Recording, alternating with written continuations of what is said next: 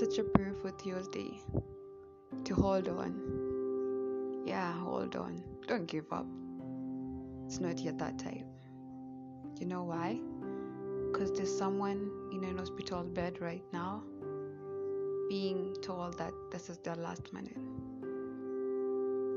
We always forget that gratitude is very important. Saying thank you for this gift of life Thank you for the family that you have around you. Thank you for the friends who believe in you. Thank you for the fact that you are okay, good health, and everything.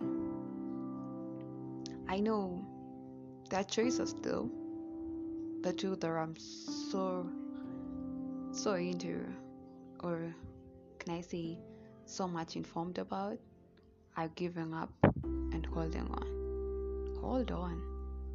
You know why? There's a reason why.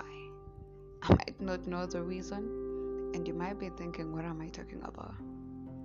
Yeah, but there's there's a reason why you have to hold on. The reason you even woke up this wonderful morning.